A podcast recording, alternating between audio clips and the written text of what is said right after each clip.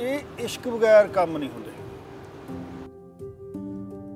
ਤੇ ਜੇ ਤਾਂ ਤੁਸੀਂ ਕੰਮ ਨੂੰ ਵਾਕਈ ਦਿਲੋਂ ਕਰਦੇ ਆ ਔਰ ਤੁਸੀਂ ਇਹ ਸੋਚੇ ਬਗੈਰ ਕਰਦੇ ਆ ਵੀ ਇਹ ਚੋਂ ਮੈਂ ਕੋਈ ਮੁਨਾਫਾ ਕਮਾਉਣਾ ਫਿਰ ਇਹ ਕੰਮ ਚੱਲਦਾ ਰਹਿੰਦਾ। ਮੈਂ ਕਹਿੰਦਾ ਇੱਕ ਗੱਲ ਢਿੱਲੋਂ ਸਾਹਿਬ ਮੈਂ ਆਪਣੇ ਮਨ 'ਚ ਰੱਖੀ ਕਿ 47 ਦਾ ਜਿਹੜਾ ਇਹ ਵਿਸ਼ਾ ਆ ਇਹ ਬੜਾ ਦਰਦਨਾਕ ਆ। ਜਿਹੜੇ ਇਧਰੋਂ ਉਧਰ ਗਏ ਆ, ਉਹ ਵੀ ਨਹੀਂ ਸੌਖੇ ਗਏ। ਤੇ ਆਲਣਿਆਂ ਨੂੰ ਛੱਡਣਾ ਬੜਾ ਮੁਸ਼ਕਲ ਹੁੰਦਾ। ਤੇ ਜਿਹੜੇ ਉਧਰੋਂ ਇੱਧਰ ਆਏ ਆ, ਬਿਨਾਂ ਸ਼ੱਕ ਬੜੇ ਦੁੱਖਾਂ ਨਾਲ ਆਏ ਹੋਣਗੇ। ਤਿੰਨ ਚਾਰ ਉਹਨਾਂ ਪਰਿਵਾਰਾਂ ਨੂੰ ਮਿਲਿਆ, ਜਿਨ੍ਹਾਂ ਨੇ 1947 ਦੇ ਵਿੱਚ ਬਹੁਤ ਵਧੀਆ ਰੋਲ ਨਿਭਾਇਆ। ਉਹਨਾਂ ਦਾ ਧੰਨਵਾਦ ਕੀਤਾ।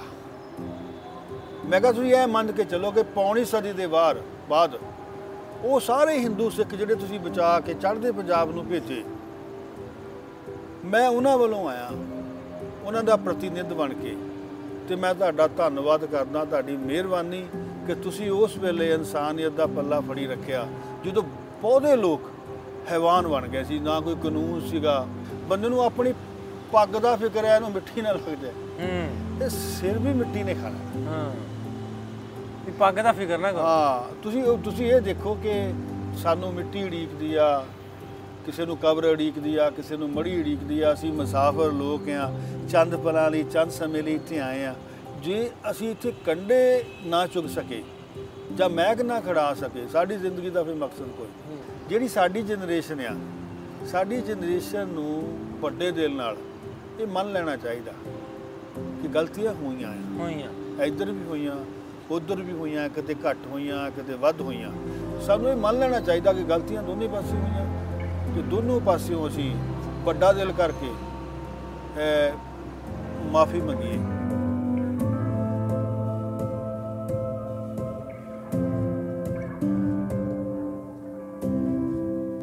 ਅਸਲਾਮ ਵਾਲੇਕੁਮ ਦੋਸਤੋ ਤੇ ਸਤਿ ਸ੍ਰੀ ਅਕਾਲ ਮੈਂ ਨਾਸਰ ਢਿੱਲੋਂ ਤੁਸੀਂ ਜੁੜੇ ਹੋ ਸਾਡੇ ਚੈਨਲ ਪੰਜਾਬੀ ਲਹਿਰ ਦੇ ਨਾਲ। ਅੱਜ ਸਾਡੇ ਕੋਲ ਲਾਹੌਰ ਦੇ ਵਿੱਚ ਅ, ਬੜੀ ਇੱਕ ਖਾਸ ਸ਼ਖਸੀਅਤ ਮੇਰੇ ਅ, ਬਹੁਤ ਹੀ ਪਸੰਦੀਦਾ ਅ, ਚੜ੍ਹਦੇ ਪੰਜਾਬ ਤੋਂ ਇੰਡੀਆ ਤੋਂ ਸਾਡੇ ਉਸਤਾਦ ਸਾਡੇ ਵੱਡੇ ਵੀਰ ਸਾਵਲ ਧਾਮੀ ਜੀ। ਅ, ਪਾਕਿਸਤਾਨ ਦੇ ਵਿੱਚ ਬਹੁਤ ਸਾਰੀ ਆਡੀਅנס ਉਹਨਾਂ ਦੀ ਬਹੁਤ ਸਾਰੇ ਲੋਕ ਉਹਨਾਂ ਨੂੰ ਸੁਣਨ ਵਾਲੇ। ਇੰਡੀਆ ਦੇ ਵਿੱਚ ਜੇ ਪਾਰਟੀਸ਼ਨ ਸਟੋਰੀਜ਼ ਦੀ ਜੋ ਗੱਲ ਕਰਦੇ ਆ ਪਾਰਟੀਸ਼ਨ ਸਟੋਰੀਜ਼ ਦਾ ਮੁੱਢ ਬਣਨ ਵਾਲੇ ਅ, ਜਿਹੜੇ ਪਹਿਲੇ ਮੈਂ ਕਹਾਂਗਾ ਅ, ਸ਼ਖਸ ਨੇ ਤੇ ਉਹ ਧਾਮੀ ਸਾਹਿਬ ਨੇ। ਇਹਨਾਂ ਦੀਆਂ ਵੀਡੀਓਜ਼ ਅੱਜ ਤੋਂ 10 12 ਸਾਲ ਪਹਿਲਾਂ ਦੀਆਂ ਵੀਡੀਓਜ਼ ਨੇ ਜਦੋਂ ਕਿ ਮੈਨੂੰ ਲੱਗਦਾ ਸਾਨੂੰ YouTube ਦਾ ਪਤਾ ਵੀ ਨਹੀਂ ਸੀ। ਉਹਨਾਂ ਨਾਲ ਬੈਠਿਆਂ ਲਾਹੌਰ ਦੇ ਵਿੱਚ ਆਏ ਨੇ ਸਾਡੇ ਕੋਲ ਬੜੀ ਖੁਸ਼ਕਿਸਮਤੀ ਤੇ ਬੜਾ ਸਾਡੇ ਵਾਸਤੇ ਮਾਣ ਵਾਲੀ ਗੱਲ ਕਿ ਸਾਡੇ ਨਾਲ ਬੈਠੇ ਨੇ ਅੱਜ। ਉਹਨਾਂ ਨਾਲ ਗੱਲਬਾਤ ਕਰਨੀ ਅੱਜ ਅਸੀਂ ਬਿਲਕੁਲ ਅਨਰਿਫਾਈਨਡ ਗੱਲਾਂ ਬਾਤਾਂ ਕਰਨੀਆਂ ਜਿਵੇਂ ਆਪਾਂ ਰੋਟੀ ਖਾਂਦੇ ਚੁੱਲ੍ਹੇ ਤੇ ਵੇਖਿਆ ਧਾਮੀ ਸਾਹਿਬ ਵੈਲਕਮ ਬਿਲਕੁਲ ਜੀ ਮਿਹਰਬਾਨੀ ਜੀ ਸ਼ੁਕਰੀਆ ਜੀ ਸਤਿ ਸ੍ਰੀ ਅਕਾਲ ਤੇ ਵੈਲਕਮ ਤੁਹਾਨੂੰ ਲਾਹੌਰ ਆਇਆਂ ਨੂੰ। ਸਤਿ ਸ੍ਰੀ ਅਕਾਲ ਤੇ ਸਲਾਮ ਜੀ। ਤੇ ਧਾਮੀ ਸਾਹਿਬ ਆਪਾਂ ਗੱਲਾਂ ਕਰਨੀਆਂ ਜਿਵੇਂ ਆਪਾਂ ਬਿਲਕੁਲ। ਮਾਂ ਸਾਡੀ ਪਕਾਈ ਜਾਂਦੀ ਨਾ ਰੋਟੀਆਂ ਚੁੱਲ੍ਹੇ ਤੇ ਬਹਿ ਕੇ ਨਿਆਣੇ ਗੱਲਾਂ ਮਾਰੀ ਜਾਂਦੇ ਪੁੱਤਰ ਗੱਲਾਂ ਮਾਰਦੇ ਵੀ ਉਹ ਕਿਵੇਂ ਕਿਵੇਂ ਸਾਰੇ ਦਿਨ ਦਾ। ਅਸਾਂ ਉਸ ਤਰ੍ਹਾਂ ਗੱਲਾਂ ਕਰਨੀਆਂ ਵੀ ਜਿਵੇਂ ਚੁੱਲ੍ਹੇ ਕੇ ਰੋਟੀਆਂ ਖਾਣ ਦੇ ਨਾਲ ਗੱਲਾਂ ਮਤਾਂ ਮਾਰਦੇ। ਬਿਲਕੁਲ ਜੀ ਬਿਲਕੁਲ ਇਸੇ ਤਰ੍ਹਾਂ ਹੋਣਗੀਆਂ ਜੀ। ਕਿਵੇਂ ਰਿਹਾ ਸਰ ਸਫ਼ਰ ਪਾਕਿਸਤਾਨ ਦਾ? ਪਹਿਲਾਂ ਸਾਰਿਆਂ ਨਾਲੋਂ ਤੇ ਇਹ ਹੀ ਗੱਲ ਤੁਹਾਡੇ। ਮਤਲਬ ਮੈਂ ਇਹ ਗੱਲ ਕਹਿਣਾ ਕਿ ਮੁਹੱਬਤ ਨਾਲ ਨੱਕੋ ਨੱਕ ਭਰ ਦਿੱਤਾ ਜੀ।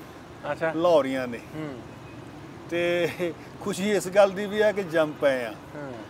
ਤੇ ਇਸ ਤੋਂ ਵੀ ਵੱਧ ਖੁਸ਼ੀ ਇਸ ਤਰ੍ਹਾਂ ਮੈਂ ਮਹਿਸੂਸ ਕਰਦਾ ਕਿ ਇੱਕ ਸੁਪਨਾ ਸੀਗਾ। ਹੂੰ।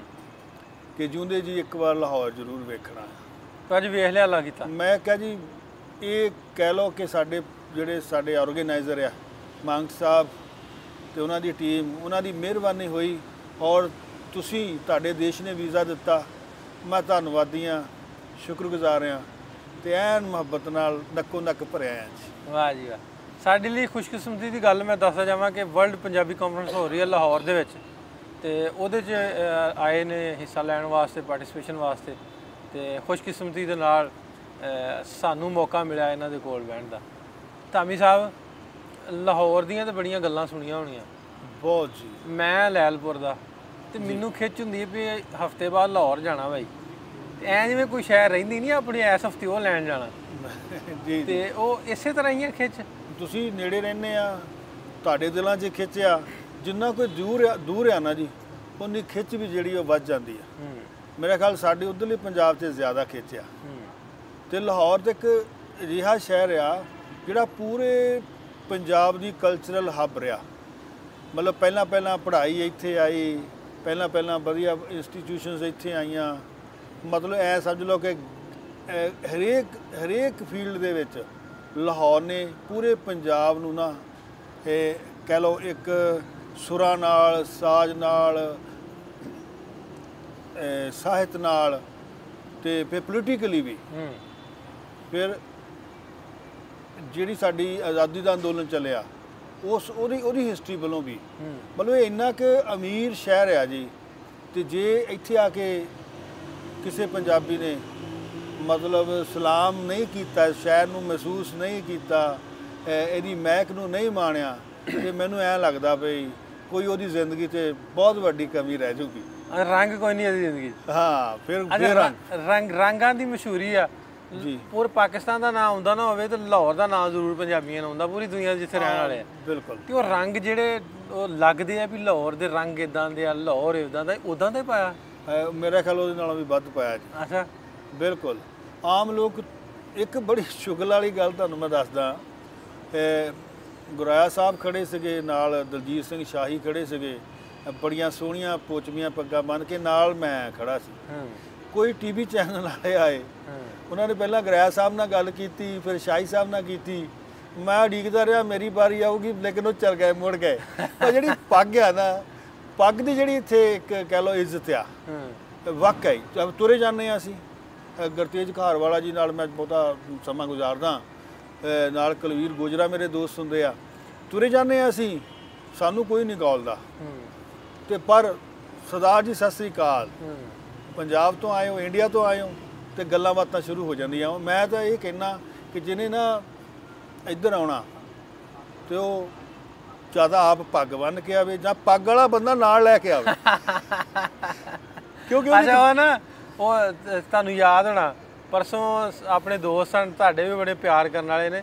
ਉਹ ਜਾਂਦੇ ਰਹਿੰਦੇ ਉਹ ਵੀ ਇੰਡੀਆ ਦੇ ਵਿੱਚ ਸਾਡੇ ਇੱਥੇ ਪੰਜਾਬ ਦੇ ਐਗਰੀਕਲਚਰ ਦੇ ਡੀਜੀ ਨੇ ਡਾਕਟਰ ਜਨਰਲ ਨੇ। ਉਹਨਾਂ ਨਾਲ ਮੁਲਾਕਾਤ ਹੋਈ ਸੀ ਅੰਜਮ ਅਲੀ ਬੁੱਟਰ ਸਾਹਿਬ ਨਾਲ। ਬਿਲਕੁਲ। ਉਹ ਹੋਇਆ ਇਦਾਂ ਵੀ ਤੁਹਾਨੂੰ ਨਹੀਂ ਪਤਾ ਲੱਗਾ ਸਾਰੀ ਗੱਲ ਦਾ। ਜੀ ਜੀ। ਉਹ ਜਦੋਂ ਉਹਨਾਂ ਨੂੰ ਮੈਂ ਦੱਸਿਆ ਨਾ ਵੀ- ਧਾਮੀ ਸਾਹਿਬ ਆਪਣੇ ਕੋਲ ਇੱਥੇ ਦਫ਼ਤਰ ਮੈਂ ਉਹਨਾਂ ਨੂੰ ਬੁਲਾਇਆ। ਸੌਰੀ ਧਾਮੀ ਸਾਹਿਬ ਨੂੰ ਦਫ਼ਤਰ ਬੁਲਾਇਆ ਤੇ ਦਫ਼ਤਰ ਆ ਰਹੇ ਨੇ। ਉਹਨਾਂ ਨੇ ਨਾ ਆਪਣੇ ਜਿਹੜਾ ਉਹਨਾਂ ਦਾ ਪੀਏ ਆ ਉਹਨੂੰ ਕਾਲ ਕੀਤੀ ਵੀ ਤੂੰ ਨਾ ਫੁੱਲਾਂ ਦਾ ਗੁਲਦਸਤਾ ਲੈ ਆ। ਜਦੋਂ ਧਾਮੀ ਸਾਹਿਬ ਆਏ ਤੇ ਉਹਨਾਂ ਨੂੰ ਫੁੱਲਾਂ ਦਾ ਗੁਲਦਸਤਾ ਪੇਸ਼ ਕਰਨਾ। ਹੁਣ ਉੱਥੇ ਤੁਹਾਨੂੰ ਪਤਾ ਵਾ ਉਹ ਕਬੱਡੀ ਵਾਲੇ ਮੁੰਡੇ ਆਵੇ ਤੇ ਰਸ਼ ਵਾਵਾ ਪਿਆ ਹੈ। ਜੀ ਜੀ। ਉਹ ਹੁਣ ਜਿਹੜੇ ਪੀਏ ਵਿਚਾਰਾ ਵਾ ਉਹ ਕੈਨੇਡਾ ਵਾਲੇ ਉਹਨਾਂ ਵੀ ਪੱਗ ਕੋਈ ਨਹੀਂ ਬੰਨੀ ਤੇ ਤੁਸੀਂ ਵੀ ਕੋਈ ਨਾ ਬੰਨੀ। ਜੀ ਜੀ। ਤੁਸੀਂ ਮੇਲ ਮੂਲ ਕੇ ਚਾਹ ਚੂ ਪੀ ਕੇ ਤੁਰ ਗਏ। ਲਵਲੀ ਲੇਟ ਸੀ। ਜੀ। ਲਵਲੀ ਨੇ ਪੱਗ ਬੰਨੀ ਜਦੋਂ ਲਵਲੀ ਆਇਆ ਨਾ ਤੇ ਉਹ ਗੁਲਦਸਤਾ ਲਿਆ ਕੇ ਤੇ ਗੁਲਦਸਤਾ ਲਵਲੀ ਹੋਣਾ ਨੂੰ ਭੇਟਾ ਕਰ ਦਿੱਤਾ। ਉਹ ਲਵਲੀ ਨੂੰ ਭੇਟਾ ਕਰਦਾ ਵੀ ਉਹ ਤੁਹਾਡੇ ਤੋਂ ਆਂਦੇ ਬੁੱਟ ਸਾਹਿਬ ਆਂਦੇ ਵੀ ਤੁਹਾਡੇ ਮਹਿਮਾਨ ਜਿਹੜੇ ਆ ਉਹਨਾਂ ਨੂੰ ਅਸੀਂ ਉਹ ਗੁਲਦਸਤਾ ਦੇ ਦੋ। ਆਂਦਾ ਉਹ ਤੇ ਹੋ ਕੇ ਵੀ ਚਲੇ ਗਏ। ਵਾਹ ਜੀ ਵਾਹ ਵਾਹ ਜੀ ਵਾਕਈ ਇਸ ਤਰ੍ਹਾਂ ਹੈ ਜੀ। ਤੇ ਉਸ ਇਸ ਤੋਂ ਦਸਤਾਰ ਦੀ ਪੱਗ ਦੀ ਬੜੀ ਇੱਜ਼ਤ ਕਰਦੇ ਆ ਲੋਕ। ਪਛਾਣ ਵੀ ਉਸ ਹਿਸਾਬ ਨਾਲ ਵੀ ਉਧਰੋਂ ਪਛਾਣ ਬਣ ਜਾਂਦੀ ਆ ਮਤਲਬ ਲੱਖਾਂ ਚੋਂ ਦਸਤਾਰ ਵਾਲਾ ਪਹਿਚਾਣਿਆ ਜਾਂਦਾ। ਅਸੀਂ ਤਾਂ ਫਿਰ ਰਲ ਜਾਂਦੇ ਆ ਸਾਰਿਆਂ 'ਚ। ਹਾਂ ਸਾਰਿਆਂ ਚ ਜੀ ਜੀ ਜੀ। ਉਹ ਹੀ ਹੈ ਨਾ ਵੀ ਉਹਦੇ ਵਿੱਚ ਆਂਦੇ ਵੀ ਉਧਰ ਜਾਈਏ ਨਾ ਤੇ ਉਧਰ ਅਸੀਂ ਆ ਪਾਕਿਸਤਾਨੀ ਜਿਹੜੇ ਜਾਂਦੇ ਸਲਵਾਰ ਨਾ ਪਾਈ ਹੁਣ ਸਾਡਾ ਕੀ ਪਤਾ ਲੱਗਦਾ ਵੀ ਇਹ। ਪਾਕਿਸਤਾਨ ਆਏ। ਜੇ ਪਾਈ ਹੋਏ ਤੇ ਫਿਰ ਥੋੜੀ ਜਿਹੀ ਪਛਾਣ ਹੁੰਦੀ। ਜੀ ਜੀ ਜੀ ਜੀ ਜੀ। ਅੱਛਾ ਤਾਂ ਵੀ ਸਾਹਿਬ ਇਹ ਤੇ ਆਪਾਂ ਲਾਹੌਰ ਦੀਆਂ ਗੱਲਾਂ ਮਾਰਨ ਰਹੇ ਤੇ ਵੈਸੇ ਕਿਸ ਤਰ੍ਹਾਂ ਮੈਨੂੰ ਵੀ ਅਕਸਰ ਕੁਐਸਚਨ ਹੁੰਦਾ ਹੁੰਦਾ ਖਿਆਲ ਹੁੰਦਾ ਕਰਦੇ ਲੋਕ। ਪਾਰਟੀਸ਼ਨ ਸਟੋਰੀਜ਼ ਨੂੰ ਇੱਕ ਨੌਕਰੀ ਕਰਨ ਦੇ ਨਾਲ ਨਾਲ ਪਾਰਟੀਸ਼ਨ ਸਟੋਰੀਜ਼ ਕਿਉਂਕਿ ਤੇ ਐਫਰਟ ਬਹੁਤ ਹੁੰਦੀ ਹੈ ਮਿਹਨਤ ਬਹੁਤ ਲੱਗਦੀ ਹੈ ਕਿਉਂਕਿ ਸਾਨੂੰ ਪਤਾ ਹੈ ਨਾ ਅਸੀਂ ਕਰਦੇ ਬਿਲਕੁਲ। ਮਤਲਬ ਇਹ ਇਸ਼ਕ ਬਗੈਰ ਕੰਮ ਨਹੀਂ ਹੁੰਦੇ। ਤੇ ਜੇ ਤਾਂ ਤੁਸੀਂ ਕੰਮ ਨੂੰ ਵਾਕਈ ਦਿਲੋਂ ਕਰਦੇ ਆ ਔਰ ਤੁਸੀਂ ਇਹ ਸੋਚੇ ਬਗੈਰ ਕਰਦੇ ਆ ਵੀ ਇਹ ਚੋਂ ਮੈਂ ਕੋਈ ਮੁਨਾਫਾ ਕਮਾਉਣਾ ਫਿਰ ਇਹ ਕੰਮ ਚੱਲਦਾ ਰਹਿੰਦਾ। ਜਿੱਦਾਂ ਸਾਡੇ ਨਾਲ ਅਸੀਂ ਬਹੁਤ ਬੰਦਿਆਂ ਨੇ ਇਮੋਸ਼ਨਲ ਹੋ ਕੇ ਕੰਮ ਸ਼ੁਰੂ ਕੀਤੇ ਕੋਈ ਵੀ ਕੰਮ ਆ ਬਾਅਦ ਚ ਛੱਡ ਜਾਂਦੇ ਆ।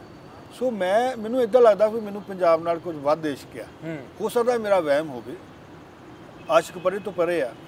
ਤੇ ਮੈਨੂੰ ਐ ਵੀ ਲੱਗਦਾ ਕਿ ਜਿਹੜਾ ਪੰਜਾਬ ਵੱਡਾ ਸਾਡਾ ਵਿਸ਼ਾਲ ਪੰਜਾਬ ਸੀਗਾ ਮੈਂ ਉਹਨੂੰ ਨਾ ਐਵੇਂ ਤਸੱਬਰ ਦੇ ਵਿੱਚ ਮਹਿਸੂਸ ਕਰਦਾ ਰਹਿਣਾ ਜਦੋਂ ਮੈਂ ਹੋਸ਼ ਸੰਭਾਲੀ ਸਾਡੇ ਪਿੰਡ ਦੇ ਵਿੱਚ ਕੋਈ ਚੌਥਾ ਹਿੱਸਾ ਮੁਸਲਮਾਨਾਂ ਦੀ ਆਬਾਦੀ ਸੀ। ਔਰ 47 ਤੋਂ ਪਹਿਲਾਂ ਸਾਡੇ ਪਿੰਡ ਬਹੁਤ ਵਧੀਆ ਕਲਾਕਾਰ ਵਸਦੇ ਸੀਗੇ।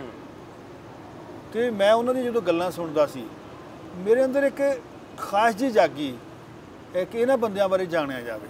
ਕੌਣ ਸੀ ਉਹ ਲੋਕ ਕਿਵੇਂ ਵੱਸਦੇ ਸੀ ਕਿਉਂ ਚਲ ਗਏ ਕੀ ਹੋਇਆ ਸੀ ਕੀ ਵਾਪਰਿਆ ਸੀ। ਬਸ ਇੱਕ ਇਸ ਤਰ੍ਹਾਂ ਦੀਆਂ ਗੱਲਾਂ ਤੋਂ ਸ਼ੁਰੂਆਤ ਹੋਈ। ਸ਼ੁਰੂਆਤ ਹੁੰਦੀ ਹੁੰਦੀ ਇੱਕ ਪਿੰਡ ਤੋਂ ਦੂਜੇ ਪਿੰਡ ਫਿਰ ਨਾਲ ਦੇ ਪਿੰਡ ਸਾਡਾ ਪਿੰਡ ਜਿਹੜਾ ਸਿੰਗੜੀ ਵਾਲਾ ਆ ਉਹਦੇ ਲਹਿੰਦੇ ਪਾਸੇ ਚੱਕ ਗੁਜਰਾ ਆ ਨਰੋਲ ਮੁਸਲਮਾਨਾਂ ਦਾ ਪਿੰਡ ਸੀ ਉਹ। ਗੁਜਰਾਂ ਤੇ ਅਰਾਈ ਮੁਸਲਮਾਨਾਂ ਦਾ ਪਿੰਡ ਸੀ। ਫਿਰ ਮੈਂ ਉਹਨਾਂ ਤੱਕ ਪਹੁੰਚ ਕੀਤੀ।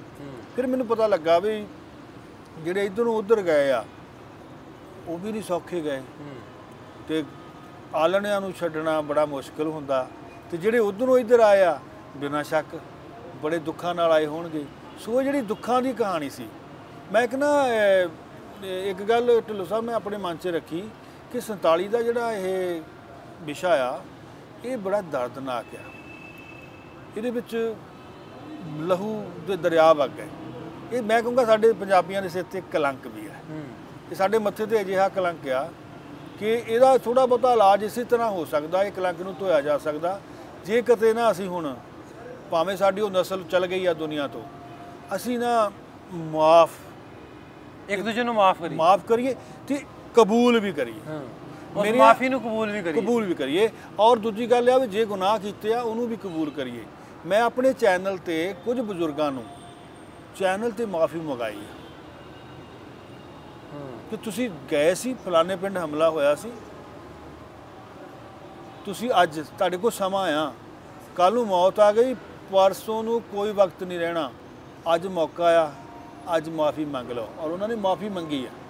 ਦੇਖੋ ਮਾਫ ਕਰਨਾ ਮੇਰੇ ਖਿਆਲ ਸਭ ਤੋਂ ਵੱਡੀ ਗੱਲ ਆ। ਸੋ ਇਸ ਤਰ੍ਹਾਂ ਇੱਕ ਸ਼ੁਰੂਆਤ ਮੈਂ ਕੀਤੀ ਇੱਕ ਪੋਜ਼ਿਟਿਵ ਥਿੰਕਿੰਗ ਦੇ ਨਾਲ। ਔਰ ਮੈਨੂੰ ਉਹਦਾ ਰਿਸਪੌਂਸ ਜਦੋਂ ਮੈਂ ਲਾਹੌਰ ਆਇਆ ਉਧਰਲੇ ਪੰਜਾਬ 'ਚ ਵੀ ਮਿਲਦਾ ਜਿਹੜੇ ਵਿਦੇਸ਼ਾਂ 'ਚ ਰਹਿੰਦੇ ਆ ਸਾਡੇ ਉਹ ਵੀ ਦੇਖਦੇ ਆ। ਜਿਹੜੇ ਹਿੰਦੀ ਬੋਲਦੇ ਇਲਾਕੇ ਆ ਸਾਡੇ ਉਹਦੇ ਵਿੱਚ ਵੀ ਮੇਰੇ ਵੇਖਣ ਵਾਲੇ ਆ। ਔਰ ਇੱਧਰ ਕੁਝ ਜ਼ਿਆਦਾ ਆ ਤੇ ਮੈਂ ਜਦੋਂ ਹੁਣ ਲਾਹੌਰ 'ਚ ਆਇਆ ਤੇ ਪਤਾ ਲੱਗਦਾ ਜਿਹੜਾ ਜਿਹਨਾਂ ਪਿੰਡਾਂ ਦੇ ਲੋਕਾਂ ਦੀ ਮੈਂ ਕਹਾਣੀ ਪਾਈ ਤੇ ਜਿਹੜੇ ਜਿਹੜੇ ਮੈਨੂੰ ਦੇਖਦੇ ਆ ਉਹ ਮੈਨੂੰ ਮਿਲਣ ਆਉਂਦੇ ਆ। ਤੇ ਮੈਨੂੰ ਐ ਲੱਗਦਾ ਕਿ ਜੇ ਮੈਂ ਇੱਥੇ ਅਹ, ਦੱਸ ਕੇ ਆਉਂਦਾ ਤਾਂ ਸ਼ਾਇਦ ਮੇਰੇ ਇੰਤਜ਼ਾਰ ਦੇ ਵਿੱਚ ਬਹੁਤ ਲੋਕ ਖੜੇ ਹੁੰਦੇ। ਹੁਣ ਵੀ ਮੈਨੂੰ ਪਤਾ ਨਹੀਂ ਕਿੰਨੇ ਫੋਨ ਆਏ ਆ ਵੀ ਧਾਮੀ ਸਾਹਿਬ ਨੂੰ ਮਿਲਣਾ।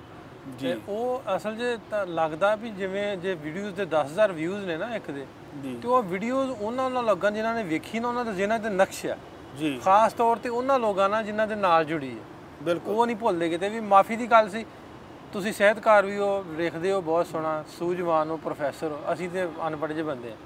ਤੇ ਇਹ ਮੈਨੂੰ ਇੱਕ ਗੱਲ ਦੱਸਣੀ ਆ ਮਾਫੀ ਦਾ ਸ਼ੌਰ ਕਦੋਂ ਪੈਦਾ ਹੁੰਦਾ?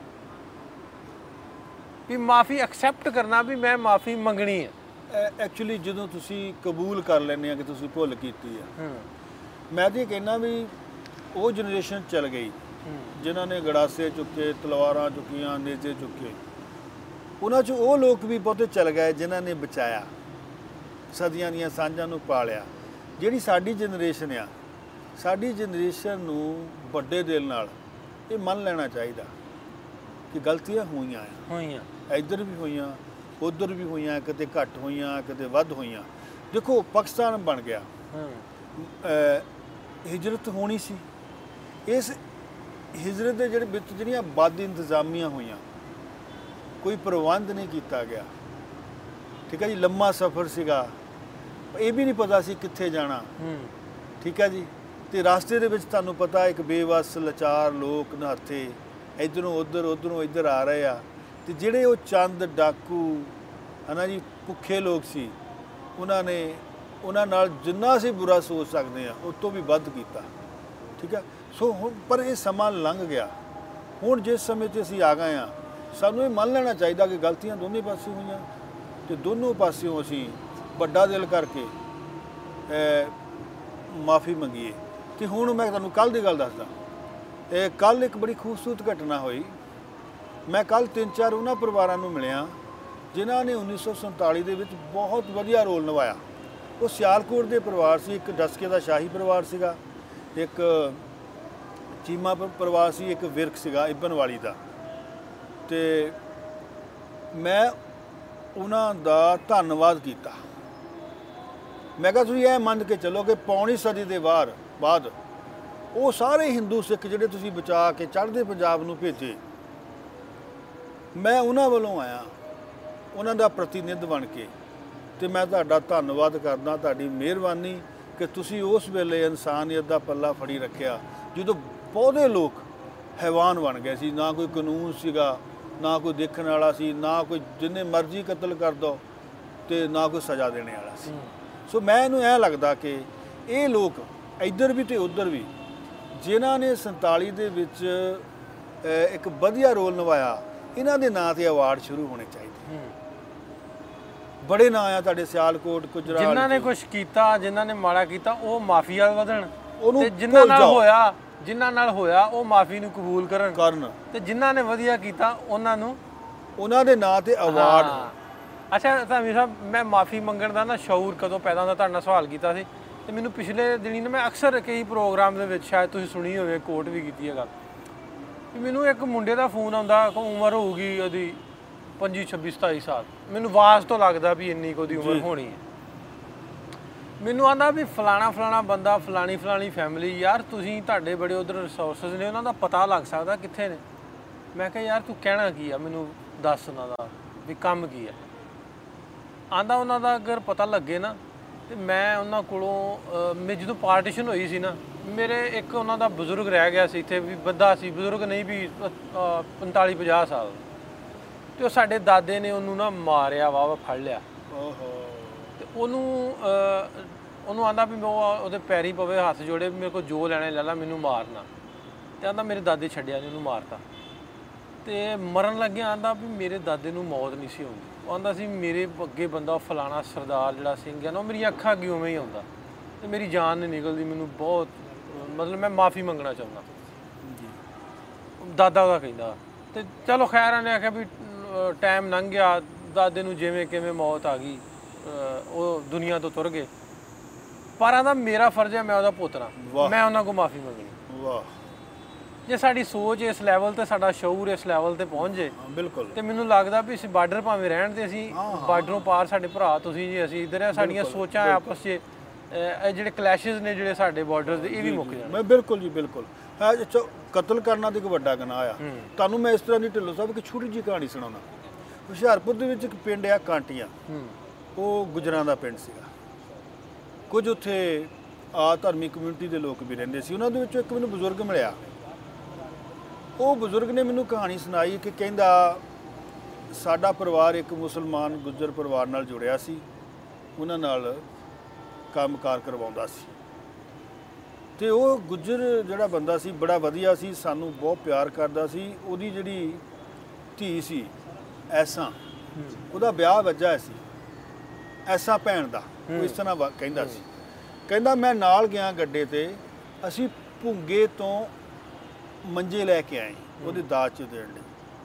ਪਰ ਕਹਿੰਦਾ ਮੌਕਾ ਨਹੀਂ ਮਿਲਿਆ। ਰੌਲੇ ਪੈ ਗਏ ਉਹਨਾਂ ਨੂੰ ਦੌੜਨਾ ਪਿਆ। ਬਹੁਤ ਕੁਝ ਹੋਇਆ ਕਹਿੰਦਾ। ਉਹ ਚਲ ਗਏ। ਨੇੜਲੇ ਪਿੰਡਾਂ ਦੇ ਲੁੱਟਣ ਆ ਗਏ ਪਿੰਡ ਨੂੰ। ਕਹਿੰਦਾ ਮੈਂ ਘਰੋਂ ਨਿਕਲਿਆ ਤੇ ਮੈਂ ਮੰਜਾ ਚੁੱਕ ਲਿਆ। ਜਿਸ ਮੰਜੇ ਤੇ ਉਹ ਬੈਠਾ ਸੀ ਉਹੀ ਮੰਜਾ ਸੀਗਾ ਜਿਹੜਾ ਐਸਾ ਭੈਣ ਜਿਵੇਂ ਕਹਿੰਦਾ ਸੀ ਉਹਦੀ ਦਾਜ ਲਈ ਬਣਾਇਆ ਸੀ। ਕਹਿੰਦਾ ਮੈਨੂੰ ਇੱਕ ਗੱਲ ਦੱਸ। ਮੇਰੇ ਦਿਲ ਤੇ ਬੋਝ ਆ। ਇਹ ਮੈਂ ਮੰਜਾ ਪਹੁੰਚਾ ਸਕਦਾ ਕਿਸ ਤਰੀਕੇ ਨਾਲ ਪਾਕਿਸਤਾਨ? ਹਾਂ। 70 ਸਾਲਾਂ ਬਾਅਦ ਇੱਕ ਬਜ਼ੁਰਗ ਇਸ ਗੁਨਾਹ ਦਾ ਅਹਿਸਾਸ ਲੈ ਕੇ ਜੀ ਰਿਹਾ ਕਿ ਯਾਰ ਮੈਂ ਵੀ 47 ਦੇ ਵਿੱਚ ਲੋਕਾਂ ਨੇ ਰਲ ਗਿਆ ਮੈਂ ਮੰਜਾ ਚੁੱਕ ਲਿਆ ਉਹ ਵੀ ਐਸਾ ਭੈਣ ਦੇ ਦਾਜ ਦਾ ਤੇ ਮੈਂ ਕਿਸੇ ਤਰੀਕੇ ਨਾਲ ਨਾ ਉਹ ਪਰਿਵਾਰ ਤੱਕ ਪਹੁੰਚਾਉਣਾ ਆ। ਕਹਿੰਦਾ ਮੇਰੇ ਮਨ ਦਾ ਬੋਝ ਫਿਰ ਲੱਥਣਾ। ਦੇਖੋ ਲੋਕੀ ਉਸ ਰੌ ਦੇ ਵਿੱਚ, ਉਸ ਭਾਵਕ ਦੌਰ ਦੇ ਵਿੱਚ ਜੇ ਗੁਨਾਹ ਕਰ ਵੀ ਲਏ ਨਾ, ਜਦੋਂ ਧੁੰਦ ਛੱਡਦੀ ਆ, ਬੰਦਾ ਸੋਚਦਾ, ਯਾਰ ਮੇਰੇ ਤੋਂ ਆਹ ਗਲਤੀ ਹੋ ਗਈ, ਜਿਵੇਂ ਅਸੀਂ ਕਿਸੇ ਨੂੰ ਮਾੜਾ ਬੋਲ ਦਿੰਦੇ ਆ, ਤੁਰੇ ਜਾਂਦੇ। ਤੇ ਮਾੜਾ ਬੋਲਣ ਵਾਲਾ ਕਦੇ ਚੈਨ ਦੀ ਨੀਂਦ ਸੌ ਜਾਂਦਾ? ਮੈਂ ਰਾਤ ਦਾ ਹੀ ਅੱਜ ਰਾਤ ਦਾ ਹੀ ਤੁਹਾਨੂੰ ਵਾਕਿਆ ਦੱਸਾਂ, ਮੈਂ ਜਿਮ ਤੋਂ ਨਿਕਲਿਆ। ਤੇ ਉਹ ਹੁਣ ਸੌ ਸਮ ਟਾਈਮ ਬੰਦੇ ਨੂੰ ਹੁੰਦਾ ਕੁਝ ਇਸ ਤਰ੍ਹਾਂ ਦੀ ਸਿਚੁਏਸ਼ਨ ਹੁੰਦੀ ਹੈ ਮੈਂ ਨਾਰਮਲੀ ਮੈਂ ਬਿਲਕੁਲ ਨਹੀਂ ਵ- ਘੱਟ ਮਤਲਬ ਵੀ ਕਿਸੇ ਨਾਲ ਬੋਲਦਾ ਹੁੰਦਾ। ਉਹ ਮੈਂ ਜਦੋਂ ਨਿਕਲਿਆ ਨਾ ਉਹ ਮੈਂ ਸਟੋਰ ਤੋਂ ਨਿਕਲਿਆ ਤੇ ਟਰਾਲੀ ਦੇ ਸਮਾਨ ਚੋਂ ਆਂਦਾ ਵੀ ਤੁਸੀਂ ਸਮਾਨ ਅੱਗੇ ਨਹੀਂ ਲੈ ਕੇ ਜਾ ਸਕਦੇ ਟਰਾਲੀ ਸਾਡੀ। ਮੈਂ ਕਿਹਾ ਯਾਰ ਮੈਂ ਗੱਡੀ ਤੱਕ ਜਾਣਾ ਤੇ ਕਿਵੇਂ ਮੈਂ ਸਮਾਨ ਜੇਬ 'ਚ ਪਾ ਕੇ ਲੈ ਕੇ ਜਾਣਾ? ਆਂਦਾ ਵੀ ਸਾਨੂੰ ਅਲਾਓ ਨਹੀਂਗਾ ਵੀ ਤੁਸੀਂ ਟਰਾਲੀ ਆਪਣੀ ਗੱਡੀ ਤੱਕ ਮੈਂ ਉਹਦੇ ਨਾਲ ਥੋੜਾ ਜਿਹਾ ਉੱਚਾ ਬੋਲ ਪਿਆ। ਹਾਲੇ 5 ਮਿੰਟ ਨਹੀਂ ਲੱਗੇ ਹੋਣੇ ਮੈਂ ਘਰ ਵੱਲ ਨੂੰ ਜਾਣ ਡਿਆ ਨਾਲ ਸੋਚਣ ਡਿਆ ਯਾਰ ਹੁਣ ਮੁੜਾ ਆ ਉਹਦੇ ਕੋਲ ਜਾ ਕੇ ਸੌਰੀ ਕਰ ਲਾਂ ਸੌਰੀ ਕਰ ਲਾਂ। ਫਿਰ ਥੋੜਾ ਜਿਹਾ ਅੱਗੇ ਚੱਲੇ ਉਹ ਮੇਰਾ ਨਿੱਕਾ ਭਰਾ ਵੀ ਉਸੇ ਜਿਮ ਹੀ ਜਾਂਦਾ। ਉਹ ਉੱਥੇ ਜਿਮ ਕਰਨ ਡਿਆ ਮੈਂ ਪਹਿਲੋਂ ਆ ਗਿਆ। ਮੈਂ ਉਹਨੂੰ ਫੋਨ ਮਿਲਾਇਆ ਵੀ ਉਹਨੂੰ ਆਖਾਂ ਯਾਰ ਮੇਰੀ ਉਹਦੇ ਨਾਲ ਗੱਲ ਕਰਾ। ਉਹ ਨਾ ਉਹਨੇ ਫੋਨ ਨਾ ਚੁੱਕਿਆ ਨਹਾਉਣ ਡਿਆ ਸੀ। ਫਿਰ ਮੈਂ ਹੌਲੀ ਹੌਲੀ ਹੌਲੀ ਹੌਲੀ ਘਰ ਪਹੁੰਚ ਗਿਆ।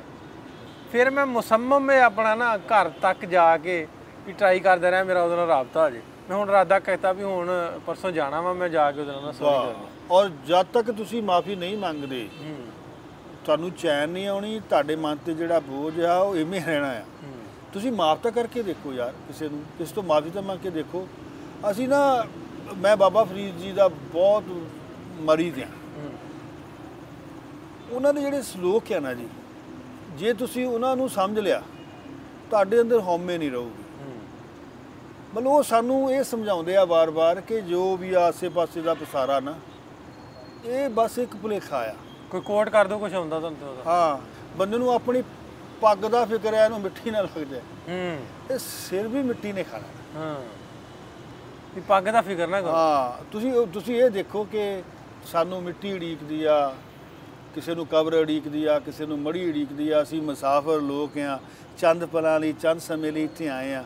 ਜੇ ਅਸੀਂ ਇੱਥੇ ਕੰਡੇ ਨਾ ਚੁਗ ਸਕੇ ਜਾਂ ਮਹਿਕ ਨਾ ਖੜਾ ਸਕੇ ਸਾਡੀ ਜ਼ਿੰਦਗੀ ਦਾ ਫਿਰ ਮਕਸਦ ਕੋਈ ਇਹ ਇਹ ਮੇਰੀ ਸੋਚ ਆ।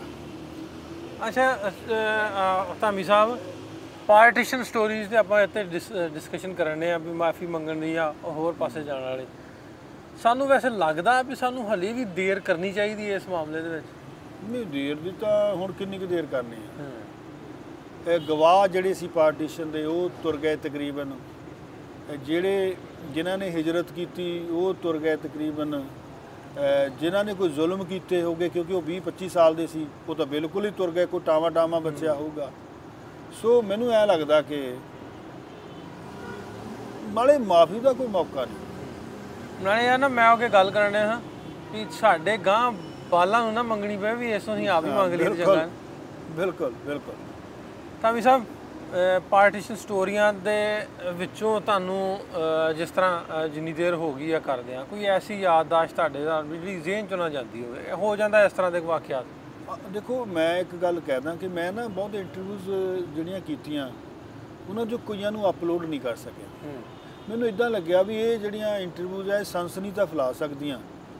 ਪਰ ਇਹ ਜਿਹੜਾ ਇੱਕ ਮਕਸਦ ਆ ਉਹ ਤੋਂ ਭਟਕ ਜਾਊਂਗਾ ਮੈਂ।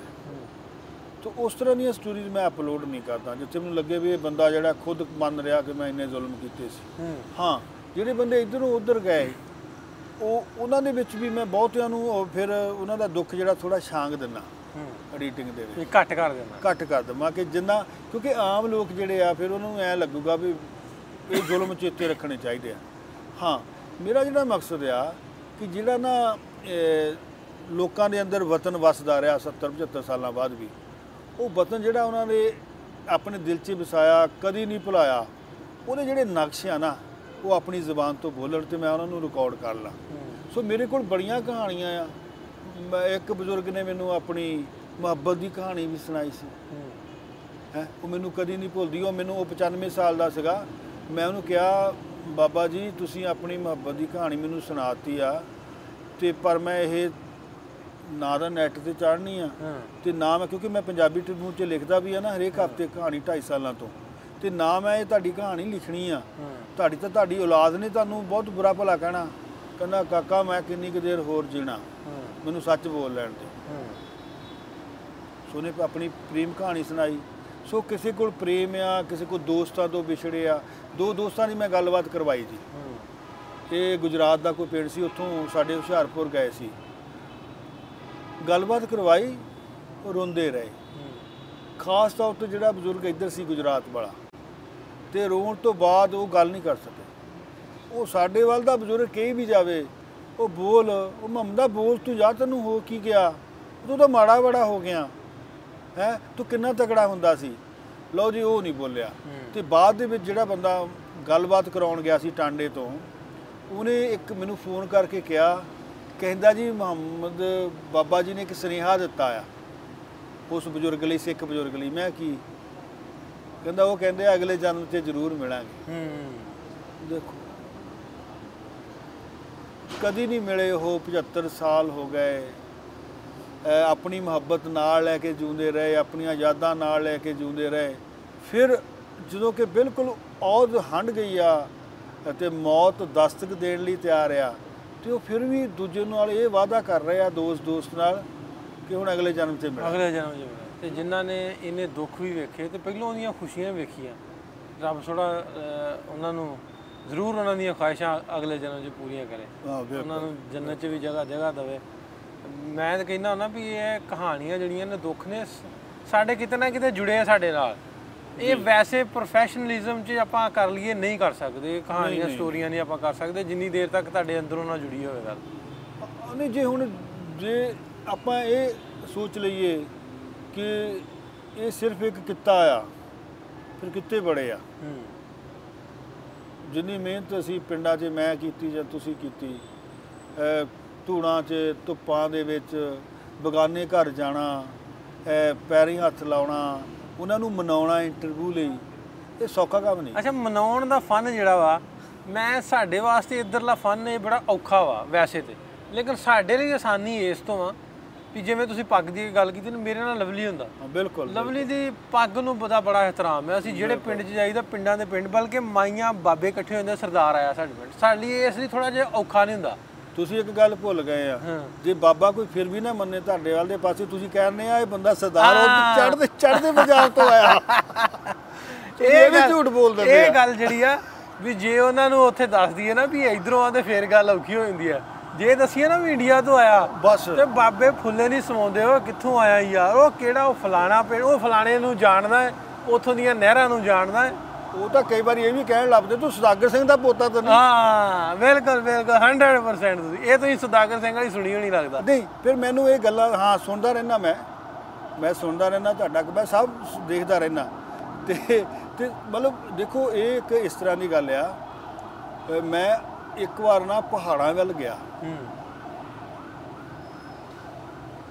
ਢਿੱਲੋਂ ਸਾਹਿਬ ਉਸ ਬੰਦੇ ਦੀ ਕਹਾਣੀ ਜਿਹੜੀ ਆ ਕਹਾਣੀ ਕਹਿੰਦੇ ਆ ਵੀ ਬਹੁਤ ਛੋਟਾ ਸ਼ਬਦ ਆ ਇਹ। ਜੋ ਨਾਲ ਵਾਪਰਿਆ ਉਹ ਬੜਾ ਹੀ ਦਰਦਨਾਕ ਸੀ। 30 ਬੰਦਿਆਂ ਨੂੰ ਘੇਰ ਲਿਆ ਗਿਆ। ਕਤਲ ਕਰਨਾ ਸ਼ੁਰੂ ਕੀਤਾ ਉਹ ਇਕੱਲਾ ਹੀ ਬੰਦਾ ਬਚਿਆ। ਜਵਾਨ ਸੀ, ਉਹ ਬਹੁਤ ਤਗੜਾ ਸੀ, ਉਹਦੀ ਮਾਂ ਨੇ ਕਿਹਾ, ਫੱਟੜ ਹੋਈ ਨੇ, ਇਸ਼ਾਰਾ ਕੀਤਾ ਦੌੜ ਜਾ। ਉਹ ਕਾਤਲਾਂ ਨੂੰ ਸੁੱਟ ਕੇ ਦੌੜ ਗਿਆ, ਦਰਿਆ 'ਚ ਛਾਲ ਮਾਰੀ, ਉੱਥੋਂ ਨਿਕਲਿਆ, ਪਹਾੜ ਦੀ ਚੋਟੀ ਤੇ ਪਹੁੰਚਿਆ, ਉੱਥੇ ਮੋਹਰਿਓਂ ਫੇਰ ਦੋ ਬੰਦੇ ਫੜਿਓ ਕਤਲ ਕਰਨ ਲਈ, ਇਹਨੂੰ ਕਹਿੰਦੇ ਲਾਇਆ ਤੂੰ ਵੀ ਆ ਜਾ। ਉਹ ਦੋਨੇ ਮਾਰਤੇ ਕਹਿੰਦਾ, ਮੈਂ ਕਿਹਾ, ਮੈਂ ਮਰਿਆ ਤਾਂ ਹੈਗਾ ਹੀ ਆ। ਕਹਿੰਦਾ, ਮੈਂ ਉੱਥੋਂ ਛਾਲ ਮਾਰਤੀ। ਉਹ ਬੜੀ ਮੁਸ਼ਕਲ ਨਾਲ ਬੜੀ ਮੁਸ਼ਕਲ ਨਾਲ ਉਹ ਬੰਦਾ ਆਪਣੇ ਨਾਨਕਿਆਂ ਦੇ ਪਿੰਡ ਪਹੁੰਚਿਆ ਤੇ ਮੈਨੂੰ ਉਹਦੀ ਕਹਾਣੀ ਇਹ ਕਿਸੇ ਹੋਰ ਤੋਂ ਪਤਾ ਲੱਗੀ ਸੀ। ਹੂੰ। ਜਦੋਂ ਮੈਂ ਉਹਨੂੰ ਮਿਲਣ ਗਿਆ ਜੀ ਢਿੱਲੋਂ ਸਾਹਿਬ ਬੜਾ ਔਖਾ ਹੋ ਕੇ ਗਿਆ। ਜਦੋਂ ਮੈਂ ਉਹਦੇ ਕੋਲ ਗਿਆ ਕਹਿੰਦਾ ਅਸੀਂ ਨਹੀਂ ਗੱਲ ਕਰਨੀ। ਹੂੰ। ਮੈਂ ਮਨਾਇਆ। ਮੈਂ ਇਹ ਹੀ ਗੱਲ ਹੁਣੇ ਪੁੱਛਣੀ ਸੀ ਵੀ ਤੁਹਾਡੇ ਮਨਾਉਣ ਦਾ ਤਰੀਕਾ ਕਾ ਡਿਫਰੈਂਟ ਆ ਤੇ ਬੜਾ ਵਧੀਆ ਵਾ ਵੀ ਕਿਸ ਤਰ੍ਹਾਂ ਕਰਦੇ ਸਬਰ ਰੱਖਣਾ ਪੈਂਦਾ। ਹੂੰ। ਕਾਲ ਨਾ ਕਰੋ। ਤੇ ਇੱਜ਼ਤ ਮੈਂ ਵੈਸੇ ਕਰਦਾ ਬਜ਼ੁਰਗਾਂ ਦੀ। ਮੈਂ ਐਂ ਲੰਘਦਾ ਹਾਂ ਨਾ ਜਿੱਦਾਂ ਮੰਨ ਲਓ ਕੋਈ ਬਜ਼ੁਰਗ ਲੰਘੇ ਮੈਂ ਮੇਰਾ ਸਿਰ ਝੁਕ ਜਾਂਦਾ। ਮੈਨੂੰ ਇਦਾਂ ਲੱਗਦਾ ਵੀ ਇੱਕ ਇੱਕ ਤਜਰਬਿਆਂ ਦਾ ਇੱਕ ਬਹੁਤ ਵੱਡਾ ਖਜ਼ਾਨਾ ਜਾ ਰਿਹਾ। ਇਹਦੇ ਕੋਲ ਬਹੁਤ ਕੁਝ ਆ ਜਿਹੜਾ ਸਾਡੇ ਕੋਲ ਨਹੀਂ ਇਹਨਾਂ ਦੀ ਅੱਖਾਂ ਨੇ ਬਹੁਤ ਕੁਝ ਵੇਖਿਆ ਜਿਹੜਾ ਅਸੀਂ ਦੇਖ ਨਹੀਂ ਸਕਦੇ। ਬਸ ਉਹ ਚੁੱਕ ਉਹ ਇੱਕ ਨਾ ਹਲੀਮੀ ਸਬਰ ਝੁੱਕ ਕੇ ਮਿਲਣਾ ਬਸ ਇਸੇ ਤਰ੍ਹਾਂ ਹੌਲੀ ਹੌਲੀ ਅਹ, ਆਪਣਿਆਂ ਵਾਂਗ ਉਹਦੀ ਜ਼ੁਬਾਨ 'ਚ ਉਹਦੇ ਲੈਵਲ ਤੇ ਆ ਕੇ ਬਜ਼ੁਰਗ ਬੜਾ ਡਰਦੇ ਆ ਵੀ ਪੜਿਆ ਲਿਖਿਆ। ਮੈਂ ਪੜਿਆ ਲਿਖਿਆ ਬਣਿਆ ਨਹੀਂ ਕਦੀ। ਪਹਿਲਾਂ ਲੱਗਦਾ ਸੀ ਵੀ ਯਾਰ ਇਹ ਲੋਕ ਮਜ਼ਾਕ ਵੀ ਕਰਦੇ ਸੀ ਕਿਤੇ ਨਾ ਕਿਤੇ ਨਾ ਇਹ ਤੁਸੀਂ ਕੀ ਪੰਨਿਆਂ 'ਚ ਫਿਰਦੇ ਰਹਿੰਦੇ ਜੀ? ਤੇ ਹੁਣ ਉਹੀ ਲੋਕ ਜਿਹੜੀ ਇੱਜ਼ਤ ਵੀ ਕਰਦੇ ਇਦਾਂ ਤੁਹਾਡਾ ਵੀ ਹੁੰਦਾ ਸੀ ਪਹਿਲਾਂ? ਨਹੀਂ ਮਜ਼ਾਕ ਤਾਂ ਚਲੋ ਘੱਟ ਕਰਦੇ ਆ ਗੋਲ ਦੇ ਘੱਟ ਸੀਗੇ। ਪਰ ਮੈਨੂੰ ਐ ਲੱਗਦਾ ਵੀ ਇਸ ਆਪਣੀ ਧੁਨ 'ਚ ਆਪਣੇ ਰਾਸਤੇ ਤੁਰੇ ਗਏ। ਪਰ ਉਹਦਾ ਜਿੱਦਾਂ ਕਹਿੰਦੇ ਫਲ ਹੁਣ ਮਿਲਿਆ ਮਿਲ ਰਿਹਾ। ਇੰਨੀ ਇੱਜ਼ਤ ਸਾਰੇ ਪਾਸੋਂ ਮਿਲੀ ਆ। ਲੋਕਾਂ ਨੇ ਮਹਿਸੂਸ ਕੀਤਾ ਵੀ ਆ ਜਿਹੜਾ ਇਹ ਝੱਲਾ ਜਾ ਬੰਦਾ ਐਵੇਂ ਨਹੀਂ ਤੁਰਿਆ ਫਿਰਦਾ ਸੀ। ਇਹਦੇ ਅੰਦਰ ਵੀ ਕੋਈ ਇਸ਼ਕ ਸੀਗਾ ਲਗਨ ਸੀ। ਇਹ ਵਾਕਈ ਆਪਣੀ ਨਾ ਸਿਰਫ ਬਜ਼ੁਰਗਾਂ ਦੀਆਂ ਗੱਲਾਂ ਯਾਦਾਂ ਨੂੰ ਸੰਭਾਲਣਾ ਚਾਹੁੰਦਾ ਸੀ। ਇਹ ਇਹ ਭਾਸ਼ਾ ਦੇ ਜੇ ਐਂਗਲ ਤੋਂ ਵੀ ਆਪਾਂ ਦੇਖੀਏ। ਜਿਹੜੀ ਜ਼ੁਬਾਨ ਬਜ਼ੁਰਗਾਂ ਕੋਲ ਆ ਸਾਡੇ ਕੋਲ ਨਹੀਂ। ਸਾਡੀ ਜ਼ੁਬਾਨ ਦੇ ਵਿੱਚ ਹੋਰ ਸ਼ਬਦ ਆ ਬੜੇ ਆ। ਉਹ ਜਿਹੜੀ ਉਹ ਠੇਠ ਪੰਜਾਬੀ ਆ ਸੀ ਉਹ ਵੀ ਸੰਭਾਲ ਲਈ ਇਹਨਾਂ ਵੀਡੀਓ ਦੇ ਸਾਰੇ ਹੂੰ। ਆਉਣ ਵਾਲੀਆਂ ਨਸਲਾਂ ਨੇ ਜ਼ਬਾਨ ਦੇ ਐਂਗਲ ਤੋਂ ਵੀ ਰਿਸਰਚ ਕਰਨੀ ਆ ਸਾਡੀਆਂ ਵੀਡੀਓਜ਼ ਤੇ। ਇਹ ਗੱਲ ਮੇਰੀ ਤੁਸੀਂ ਜਾਣ ਜਾਣ ਲਿਓ ਇਹ ਗੱਲ ਪੱਕੀ ਆ। ਮੈਨੂੰ ਬਹੁਤ ਸਾਰੇ ਆਉਂਦੇ ਨੇ ਬਲਕਿ ਇਵਨ ਕਿ ਮੈਨੂੰ ਅਸੀਂ ਟਰਾਈ ਵੀ ਕੀਤੀ ਹਨ ਕਿ ਤੁਸੀਂ ਇਹਨਾਂ ਨੂੰ ਇੰਗਲਿਸ਼ ਸਬਟਾਈਟਲ ਵੀ ਨਾਲ ਦਿਵੋ ਕਿਉਂਕਿ ਜਿਹੜੇ ਲੋਕ ਨਹੀਂ ਪੰਜਾਬੀ ਉਰਦੂ ਸਮਝਦੇ ਉਹ ਵੀ ਲੋਕ ਜਿਹੜੇ ਜਾਂ ਅੱਗੇ ਜਿਹੜੇ ਬੱਚੇ ਬਾਹਰ ਰਹਿੰਦੇ ਨੇ ਉਹਨਾਂ ਨੂੰ ਨਹੀਂ ਪੰਜਾਬੀ ਦਾ ਪਤਾ। ਜਾਂ ਉਰਦੂ ਦਾ ਪਤਾ ਉਹ ਵੀ ਇਹਨਾਂ ਨੂੰ ਵੀਡੀਓਜ਼ ਨੂੰ ਵੇਖ ਸਕਣ ਇਹਨਾਂ ਤੋਂ ਹਾਸਲ ਕਰ ਸਕਣ ਇਹਨਾਂ ਹਾਂ ਨਹੀਂ ਸੁਝਾਅ ਤਾਂ ਚਲੋ ਸਾਡੇ ਕੋਲ ਵੀ ਇਹ ਚੰਗੀ ਗੱਲ ਵੀ ਮੇਰਾ ਖਿਆਲ ਸਾਡੀਆਂ ਉਹ ਜਨਰੇਸ਼ਨ ਜਿਹੜੀਆਂ ਜਾਂ ਕਿਸੇ ਹੋਰ ਦੇਸ਼ ਦੇ ਲੋਕ ਵੀ ਜਿਹੜੇ ਜਾਣਨਾ ਚਾਹੁੰਦੇ ਹੁਣ ਵੀ ਕਿ ਕਿਸ ਤਰ੍ਹਾਂ ਦਾ ਕੰਮ ਹੋਇਆ ਸੀ ਇੱਥੇ ਕਿਸ ਤਰ੍ਹਾਂ ਲੋਕਾਂ ਨੇ ਹਿਜਰਤ ਕੀਤੀ ਕਿਵੇਂ ਉਹ ਕਿਸ ਤਰ੍ਹਾਂ ਦੀਆਂ ਯਾਦਾਂ ਸੁਣਾਉਂਦੇ ਆ। ਇੰਗਲਿਸ਼ ਸਬਟਾਈਟਲਸ ਦਾ ਮੇਰਾ ਖਿਆਲ ਸੁਝਾਅ ਠੀਕ ਆ। ਇਹ ਮੰਨ ਲੈਣਾ ਚਾਹੀਦਾ ਜੇ ਕੋਈ ਕਰ ਸਕਦਾ ਤੁਸੀਂ ਕਰ ਸਕਦੇ ਆ। ਅੱਛਾ ਇਹ ਧਾਮੀ ਸਾਹਿਬ ਥੋੜਾ ਜਿਹਾ ਆਪਾਂ ਲਾਗੇ ਲਾਈਏ ਆਪਣੇ ਪ੍ਰੋਗਰਾਮ ਨੂੰ। ਵਾਵਾ ਲੰਮਾ ਆਪਾਂ ਕਰ ਲਿਆ ਵੇਖਣ ਵਾਲੇ ਵੀ ਨਾ ਦੁਬੋਰ ਹੋਣ।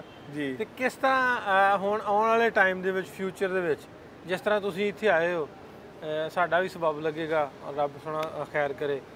ਕਿ ਇਹ ਕਹਾਣੀਆਂ ਜਿਹੜੀਆਂ ਜਿਸ ਤਰ੍ਹਾਂ ਵੀ ਬਜ਼ੁਰਗਾਂ ਨੂੰ ਬਣਾਇਆ ਮੈਨੂੰ ਲੱਗਦਾ ਵੀ ਜਿਵੇਂ ਪਿਛਲੇ ਦਿਨਾਂ 'ਚ 74 ਸਾਲਾਂ ਵਾਲੀ ਸਟੋਰੀ ਤੁਸੀਂ ਵੇਖੀ ਹੋਣੀ ਨਾ ਇਸ ਤਰ੍ਹਾਂ ਦੀਆਂ ਬਹੁਤ ਸਾਰੀਆਂ ਸਟੋਰੀਆਂ ਹੋਰ ਇਸ ਸਟੋਰੀ ਤੋਂ ਬਾਅਦ ਮੇਰੇ ਕੋਲ ਆਈਆਂ। ਉਹ ਅਸੀਂ ਕਰ ਸਕਦੇ ਹਾਂ ਕਿ ਅਗਰ ਸਾਡੀ ਪਹੁੰਚ ਉੱਥੇ ਤੱਕ ਹੋਵੇ। ਜੀ ਜੀ। ਨੂੰ ਈਜ਼ੀਲੀ ਜਾ ਸਕੀਏ ਉੱਥੇ।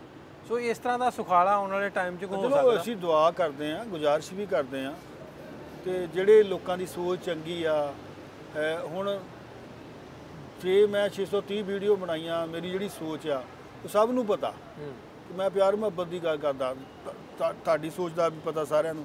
ਸੋ ਇਸ ਤਰ੍ਹਾਂ ਦੀ ਸੋਚ ਦੇ ਬੰਦਿਆਂ ਨੂੰ ਲਾਂਘੇ ਦੇਣੇ ਚਾਹੀਦੇ ਆ। ਇਹ ਸੌਖਾ ਵੀਜ਼ਾ ਦੇਣਾ ਚਾਹੀਦਾ ਬਜ਼ੁਰਗਾਂ ਨੂੰ ਤਾਂ ਵੀਜ਼ਾ ਦੇਣਾ ਹੀ ਚਾਹੀਦਾ। ਇਸ ਤਰ੍ਹਾਂ ਦੀ ਸੋਚ ਦੇ ਬੰਦਿਆਂ ਨੂੰ ਵੀ ਦੇਣਾ ਚਾਹੀਦਾ ਜਿਹੜੇ ਜਿਹੜੇ ਮੁਹੱਬਤ ਦੇ ਮਿਸ਼ਨ ਨੂੰ ਲੈ ਕੇ ਚੱਲੇ ਆ। ਚਲੋ ਮੈਂ ਤਾਂ ਦੁਆ ਕਰਦਾ ਵੀ ਤੁਸੀਂ ਆਓ ਤੇ ਆ ਕੇ ਸਾਡੇ ਉਸ ਚੜ੍ਹਦੇ ਪੰਜਾਬ ਦੇ ਵੀ ਜਿਹੜੇ ਆ ਰੰਗ ਮਾਣੋ ਬਹੁਤ ਸ਼ੁਕਰੀਆ ਸਰ ਤੁਹਾਡਾ। ਮਿਹਰਬਾਨੀ ਤੁਹਾਡੀ। ਉਮੀਦ ਕਰਦੇ ਹਾਂ ਪਾਕਿਸਤਾਨ ਦੀ ਯਾਤਰਾ ਸਫ਼ਰ ਤੁਹਾਡਾ ਵਧੀਆ ਲੱਗਾ ਹੋਵੇਗਾ ਤੇ ਇਹ ਜ਼ਰੂਰ ਜਾ ਕੇ ਆਪਣੇ ਆਂਢ ਗੁਆਂਢ ਦੋਸਤਾਂ ਨਾਲ ਸ਼ੇਅਰ ਵੀ ਕਰਨਾ ਵੀ ਪਾਕਿਸਤਾਨ ਦਾ ਐਕਸਪੀਰੀਅੰਸ ਕਿਦਾਂ ਦਾ ਰਿਹਾ। ਜ਼ਰੂਰ ਜੇ। ਤੁਸੀਂ ਸੁਣਦੇ ਜੇ ਜੋ ਮੀਡੀਆ ਨੇ ਅੱਜ ਤੱਕ ਦੱਸਿਆ ਉਹ ਨਹੀਂ ਹੈਗਾ। ਲਓ ਜੀ ਮੈਂ ਇੱਕ- ਇੱਕ ਵਿਸ਼ੇਸ਼ ਵੀਡੀਓ ਪਾਉਂਗਾ ਆਪਣੇ ਜਿਹੜੇ ਐਕਸਪੀਰੀਅੰਸ ਆ। ਅਖਬਾਰ 'ਚ ਵੀ ਲਿਖੂੰਗਾ। ਬਹੁਤ ਸ਼ੁਕਰੀਆ ਤੁਹਾਡਾ।